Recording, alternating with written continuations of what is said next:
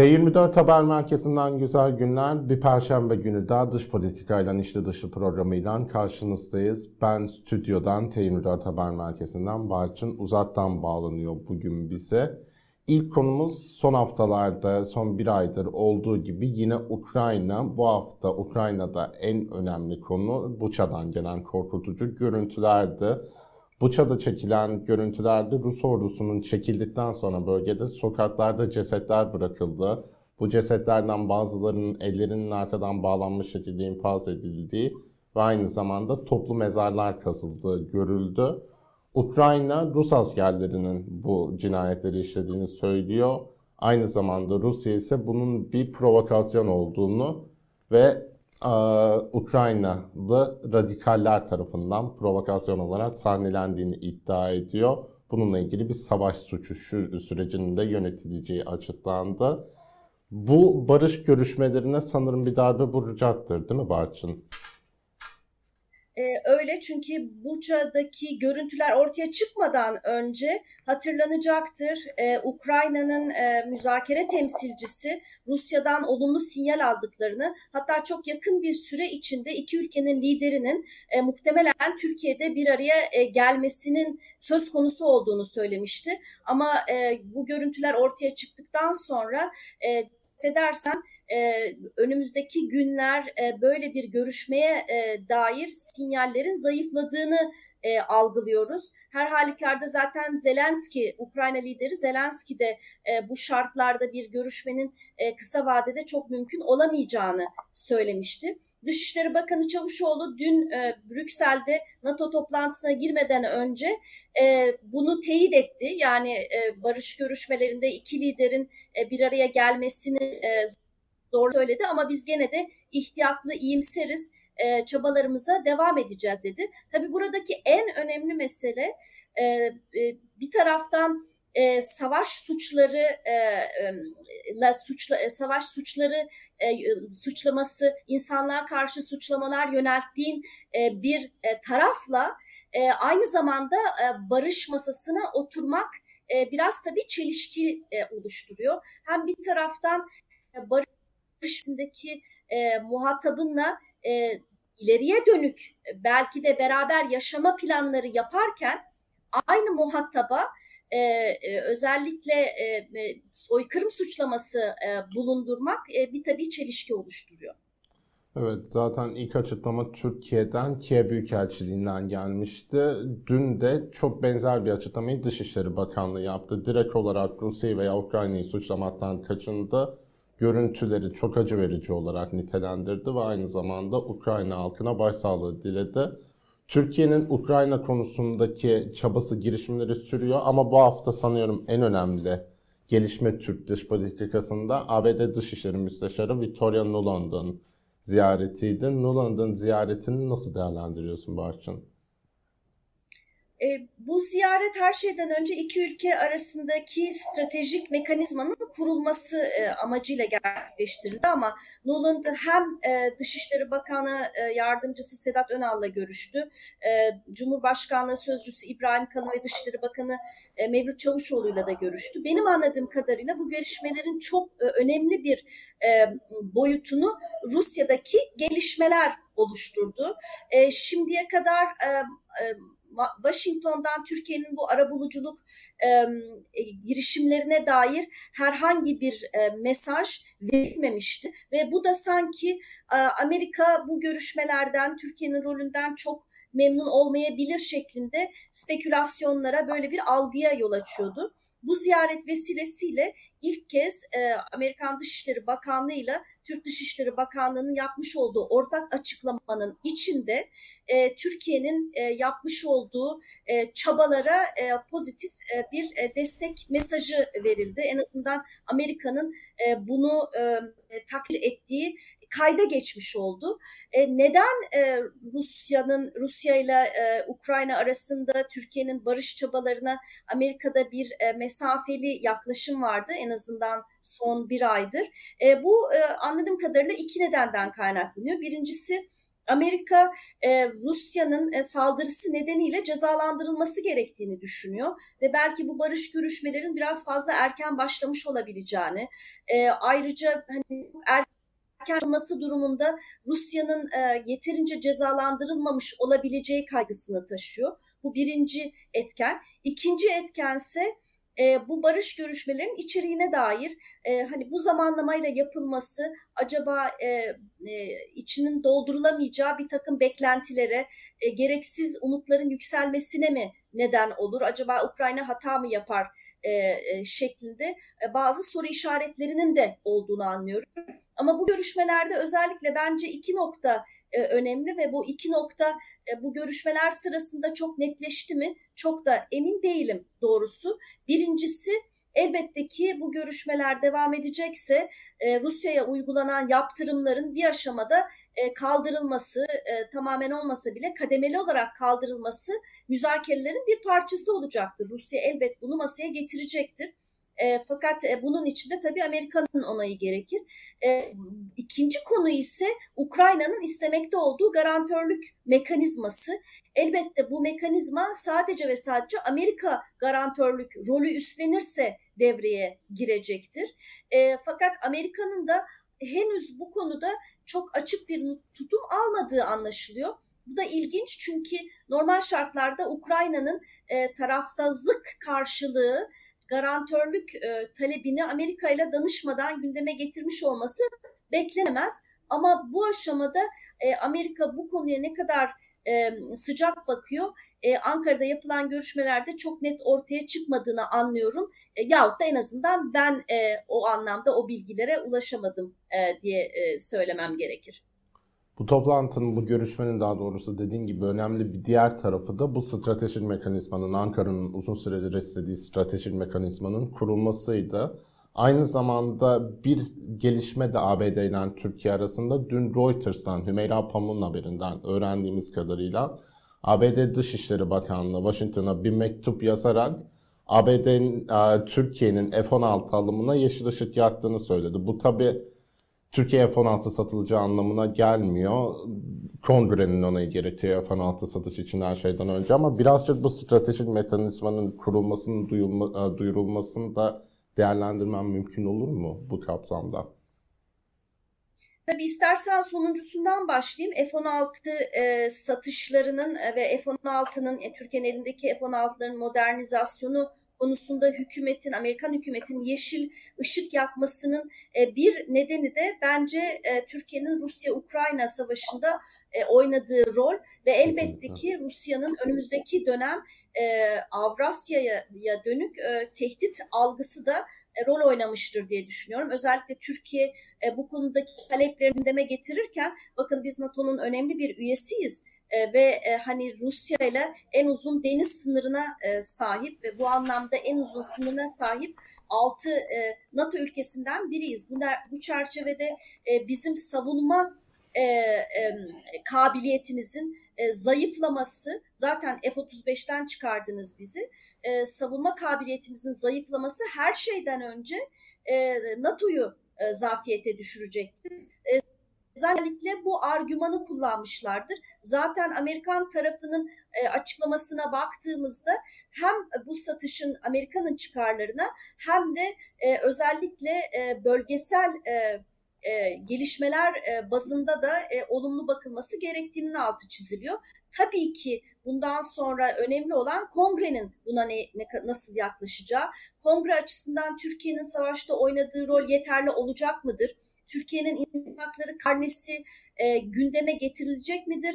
Yoksa eskisi gibi e, insan hakları meselesi arka planda mı tutulacaktır? Önümüzdeki günlerde Washington Ankara'ya dönüp ya kongrede aslında yeşil ışık yakmak istiyor ama insan hakları konusuna biraz adım atsanız e, bizim de elimiz güçlenir şeklinde bazı mesajlar e, verir mi? Ki ben vermesini muhtemel görüyorum. E, bu konu elbette bizim e, izlemeye devam edeceğimiz bir konu olacak. E, Nuland'ın ziyareti sırasında kurulan e, stratejik mekanizmanın e, önemli bir tarafı da özellikle isminde yer alan stratejik kelimesi. Bu her iki ülkenin ilişkilerinin stratejik boyutuna dikkat çekmesi, bunu teyit etmesi anlamında önem kazan önem taşıyor diye düşünüyorum. Çünkü son 4-5 yıldır iki ülke arasında o kadar krizli ilişkiler yaşandı ki hani neredeyse bu ilişkinin stratejik boyutu sorgulanır oldu. Türkiye bırakın stratejik müttefiklikten, müttefiklikten neredeyse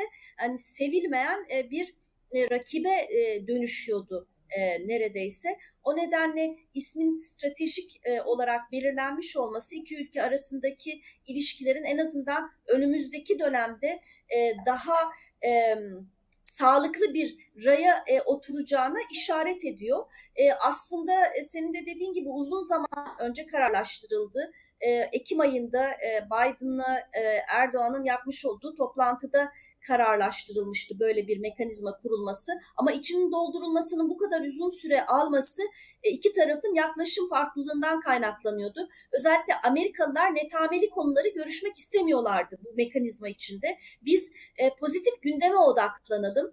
Ee, özellikle ticari ilişkilere odaklanalım. Ee, çıkarlarımızın örtüştüğü bölgesel konular üzerinde konuşalım. Netameli konularda da e, anlaşamadığımız konuları a, e, üzerinde a, anlaşamıyoruz. E, bu konuda mutabık kalalım. Hani buralarda ilerleme sağlayamıyoruz nasıl, nasılsa diyordu Amerikan tarafı ama Türk tarafı da e, yani sadece resmin bir tarafına odaklanıp e, resmin diğerini görmemek doğru olmaz e, netameli konuları da konuşmak durumundayız diyorlardı ki benim anladığım kadarıyla bu aşamada e, Amerika'yı ikna etmiş durumdalar. Önümüzdeki dönemde Dışişleri Bakanlığı e, bunun koordinasyonunu yapacak bu mekanizmanın ama e, alt e, e, paralel süreçler olarak hem e, savunma alanında hem ekonomi ticaret alanında ama onun dışında terörle mücadele e, bölgesel konularda da görüş alışverişli e, yapılmaya devam edecek.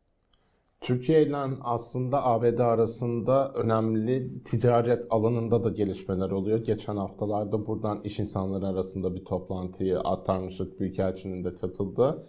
Hemen müsteşarın, dışişleri müsteşarının akabininde Türkiye'yi ziyaret eden bir başka kişi de salı ve çarşamba günleri ABD Ticaret Bakanlığı Müsteşarı Marisa Lago'ydu. Aslında bunu da önemli bir temas olarak nitelendirebiliriz sanırım Marçın. Evet bu stratejik mekanizma çerçevesinde zaten e, geldi. E, e, e, e ticaret e, e, müsteşarı. E, çünkü aslında çok e, e, enteresan bir ediyorum e, Türk-Amerikan ilişkilerinin geçmişine baktığında her zaman savunma özellikle e, Soğuk Savaş sırasında e, bu iki ülke arasındaki güvenlik ve savunma konuları ön plana çıkmıştır.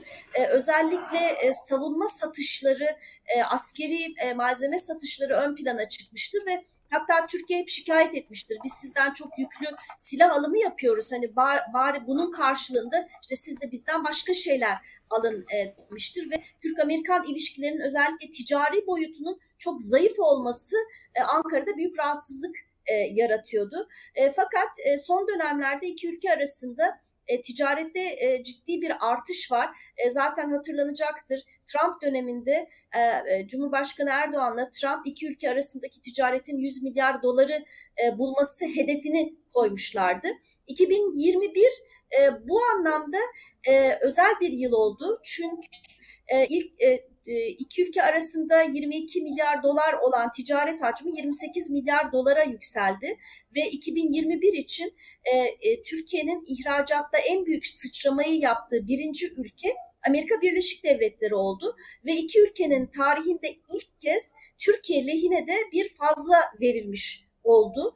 E, burada tabii ki son dönemlerde Türkiye'nin Amerika'dan almış almakta olduğu e, e, LNG yani saçmış e, doğal gaz var. Ancak e, özellikle Türk-Amerikan e, İş Konseyi e, e, e, yetkililerin verdiği e, bilgiye göre e, bu artışta biraz da özellikle Covid sonrası e, Covid nedeniyle ya da hani e, sağ olsun Covid demek gerekiyor belki tırnak içinde e, Amerika'nın e, özellikle Çin'e e, bağımlılığını azaltma e, arayışı var. Bu arayışı çerçevesinde de e, Türk şirketlerinin bu e, tırnak içinde pastadan e, pay alma e, girişimlerinin e, belki de e, sonuç vermiş olabileceği e, özellikle altı e, çiziliyor. Şunu hemen hatırlatalım. e, senin de demin söylediğin gibi e, 18 Mart e, sırasında e, Amerikan Ticaret Odası Başkan Yardımcısının İstanbul ziyareti sırasında özellikle e, Rusya'da faaliyet gösteren Amerikan şirketlerinin faaliyet e, savaş nedeniyle duracağı o nedenle de Türkiye'ye e, gelebileceklerine dair mesajlar verilmişti. E, bugün yine Biden yönetiminin yeni bir yaptırım kararına imza atması, bu imza çerçevesinde de çok sayıda yüzlerce ek Amerikan firmasının faaliyetlerine Rusya'da son verebileceği bilgisinin de altını çizmem gerekiyor. Önümüzdeki dönem ihtimalen e, daha fazla e, Amerikan şirketini Türkiye'de e, görme durumu e, çıkacaktır. Ama yine bir not olarak ekleyelim. E, her ne kadar işin bu boyutu varsa e, diğer boyutunda özellikle Amerikan tarafı e, Rusya'nın e, yaptırımları delmek için Türkiye'ye yönelebileceği, Türkiye'nin buna kapı araya, araya, aralayabileceği endişesini hala taşımaya devam ediyor. Bu endişeyi de e, Ankara'da Nuland e, görüşmeler sırasında e, gündeme getirdi. Ama yani kendisine yine e, e, bu konuda endişe etmemesi gerektiği mesajının verildiğini anlıyorum ben Kaan. Evet, geçen pazardan bu haftaya sarkan önemli bir gündemde. Dünyanın en çok konuştuğu gündemden biri de Macaristan seçimleri. Macaristan'da geçen programlarda da konuştuğumuz gibi muhalefet birleşik olarak girdi ilk defa seçimlere. Hedefi çok farklı görüşlerde olmasına rağmen aşırı sağdan solculara, geleneksel solculara birçok parti vardı. Bu birlikte amaçları, tek amaçları Orban'ı devirmekti deviremediler. Orban çok büyük bir zafer kazandı ve konuşmasında da dedi ki bu zafer hem Ay'dan hem Brüksel'den gözüküyor. E, bu zaferin sonuçlarını birçok kişi değerlendirdi ama Murat Yetkin'den çok zamanınızı almadan bir özet geçmek istiyorum. Murat Yetkin, Bekir abimizin, Bekir Ardır'ın, Konda Genel Müdürü'nün T24 yıllıkta da çok geniş anlatmıştı bunu söyleşisinde ama bir hikayesi olan adayın aday gösterilmesi gerektiğinin önemini belirtmişti. Burada şunu açıklamak gerekiyor. Aslında Budapeşte de muhalefet birleştiğinde insanlar Budapeşte belediye başkanı olan Karatsoni'nin başbakan adayı olacağını düşünüyordu. Çünkü Karatsoni Budapeşte'de yıllar sonra Fides'i, Orban'ın partisini yendi ve o muhalefetin yani kazanabileceğinin, Orban'ın yenilebileceğinin sembolü haline gelmişti ön seçimlerden daha sonra küçük bir e, kasabanın belediye başkanı olan Markizey aday olarak çıktı, muhalefetin adayı olarak çıktı. Markizey kendisi de çıktı dedi ki ben eski bir Fidesz seçmeniyim ama artık Orban'a muhalifim. Aynı zamanda kendisinin daha çok muhafazakar, kiliseye yakın ama ılımlı bir aday olduğu biliniyordu. Sonuç olarak kaybetti. Burada başa baş gidiyordu anketler son güne kadar ama hep vurgulandığı gibi en önemli şey %16'lık o kararsız kitleydi. Bu da son seçimlerde birçok örnekte gördüğümüz gibi görüyoruz ki kararsızların oyları böyle çok son dakikaya kadar gittiği zaman genelde güvenli limana yani iktidara daha önce oy verdikleri iktidara dönebiliyor. Özellikle böyle popülist seçimlerde. Bu büyük farkın sanıyorum iki nedeni olarak Birleşik Muhalefet'in adayı aynı zamanda kararsız seçmenleri ikna etmekte zorlanması Birleşik Muhalefet'in diyebiliriz. Koltuklarını da arttırmış oldu Orban. Brüksel'i de ciddi anlamda rahatsız etmişti ki tekrar yaptırımlar konuşuluyor kendi üyesine. Belki sen de çok kısa bir değerlendirme yapmak istersin bu konuyla ilgili Barçın. Evet aslında üç konuya dikkat çekebiliriz. Birincisi e, özellikle e, iktidarın e, basın üzerinde çok büyük kontrolü olduğu, topluma mesajlar verme konusunda bilgi tekelini elin, e, elinde tuttuğu e, ortamlarda eğer iki aday arasında başa baş bir yarış varsa bu yarışın e, iktidar lehine e, sonuçlandığı sonucu e, çıkarılabilir. Bu birincisi. E, çünkü iktidar elindeki her türlü imkanı kendi lehine kullanınca başa baş giden bir yarışta sonucu kendi lehine e, çevirebiliyor.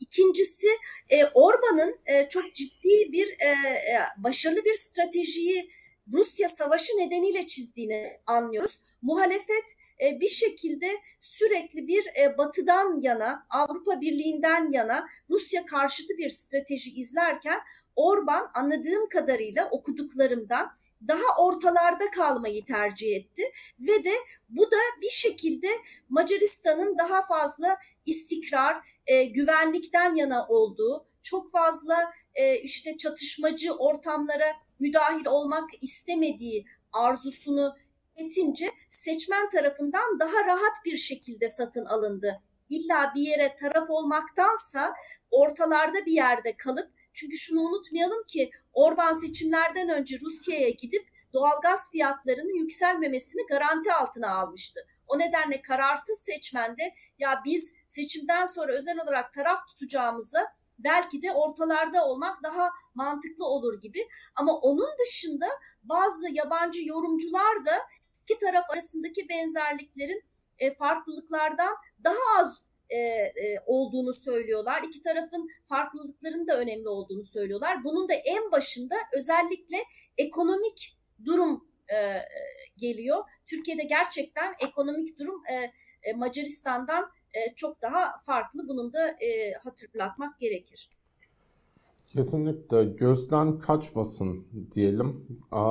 Brüksel'de NATO Dışişleri Bakanları Zirvesi dün yapıldı. Bugün de devam edecek zirve sürüyor. Brüksel'de de önemli bir başka görüşme yine dün yapılan Azerbaycan lideri Aliyev'le Ermenistan lideri Nikol Paşinyan, Michel, Charles Michel eşliğinde Avrupa Birliği himayesinde bir araya geldi ayrı ayrı görüşmeler gerçekleştirildi. Sonra dün akşam 3 lider birlikte bir yemek yedi. Brüksel'de e, Avrupa Birliği Karabağ sorun, Karadağ sorununun çözülmesi için mesai harcıyor. E, barışın somut ve kalıcı hale gelmesini istediklerini belirttiler. Aynı zamanda önemli gözden kaçmasın diyeceğimiz bir başka gelişmede Dışişleri Bakanlığı'ndaki yeni görevlendirmeler. Dışişleri Bakan Yardımcısı Yavuz Selin Kıran Zagreb Büyükelçisi oldu. Aynı zamanda Middle East Eye'dan Ragıp Soylu'nun haberine göre Mısır'a 9 yıl sonra ilk defa bir büyükelçi atanacak. Atamalarda göremedik ama bunun da yapılacağı Mısır'dan da onay beklendiği düşünülüyor. Barçın belki birkaç cümle söylemek ister bu konuyla ilgili. Ee, birincisi e, Brüksel'deki Aliyev Paşinyan görüşmesi önemli. Çünkü özellikle Rusya savaşı nedeniyle iki taraf arasında sağlanan e, e, ateşkes ve barış görüşmelerine dair sürecin bu savaştan etkileneceğine dair bazı yorumlar gündemde özellikle Rusya'nın bölgeden asker çekmesinin Azerbaycan'ın hani daha az esnek olmasına yol açabileceği, Azerbaycan'ın e, belki biraz daha bu durumdan yararlanmak isteyebileceğine dair yorumlar yapılıyordu ve özellikle de e, iki taraf arasındaki e, sürecin yavaşlamasından endişe ediliyordu. O nedenle Brüksel'deki bu toplantının önemli olduğunu söyleyelim. Kararnameye gelirsek e, e, Mısır'a gönderilen e, büyükelçi aslında bu aşamada maslahat güzel olarak görev yapacak. Bu bize ne diyor? Henüz Mısır'la ilişkiler e, tam rayına oturmadı. Normalleşmeye son nokta tırnak içinde söylüyorum konulmadı. Çünkü Mısır'ın anladığım kadarıyla hala Türkiye'den bazı beklentileri var. Mısır ağırdan alıyor ve o nedenle de Mısır anladığım kadarıyla bu aşamada bana e, büyükelçi için benden agreman istemiyor e, dedi. De, bu ihtimalen şöyle olacaktır. Bu aşamada maslahat güzel olarak göreve başlar. Ondan sonra iki taraf arasındaki normalleşme belli bir olgunluğa e, ulaştığında o zaman e, büyükelçi olarak görevini sürdürür. Benzer bir şeyi Myanmar'a yapılan atama için söyleyebiliriz. Bu aşamada Türkiye özellikle Myanmar'daki askeri otoriteden agreman talep etmek istemediği için aslında oraya gönderdiği kişi de maslahat güzel olarak görev yapacak. Çünkü maslahat güzel için askeri otoriteden güven mektubu e, ya da agreman talep edilmesi e, söz konusu değil. Ama bu kararnamede dikkat çekici bir başka noktada aslında normalleşme konusunda önemli merhale alındığını söyleyebileceğimiz İsrail konusunda herhangi bir e, e, gelişme olmaması, herhangi bir ismin telaffuz edilmiş olması, yine bunu da iki taraf arasındaki e, normalleşmenin tam olarak olgunlaşmamış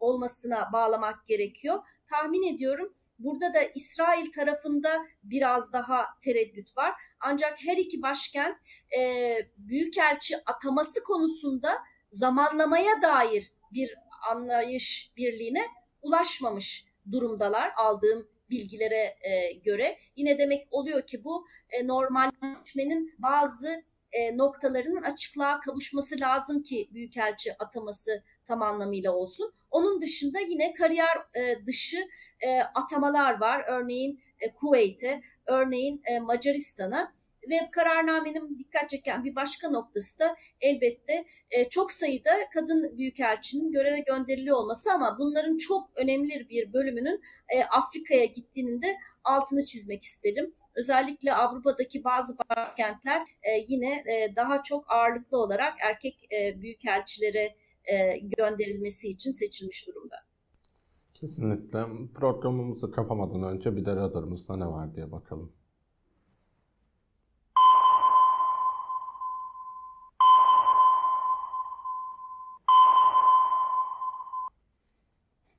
Cumhurbaşkanı ve AKP Genel Başkanı Tayyip Erdoğan 10-11 Nisan'da Ürdün'ü ziyaret edecek.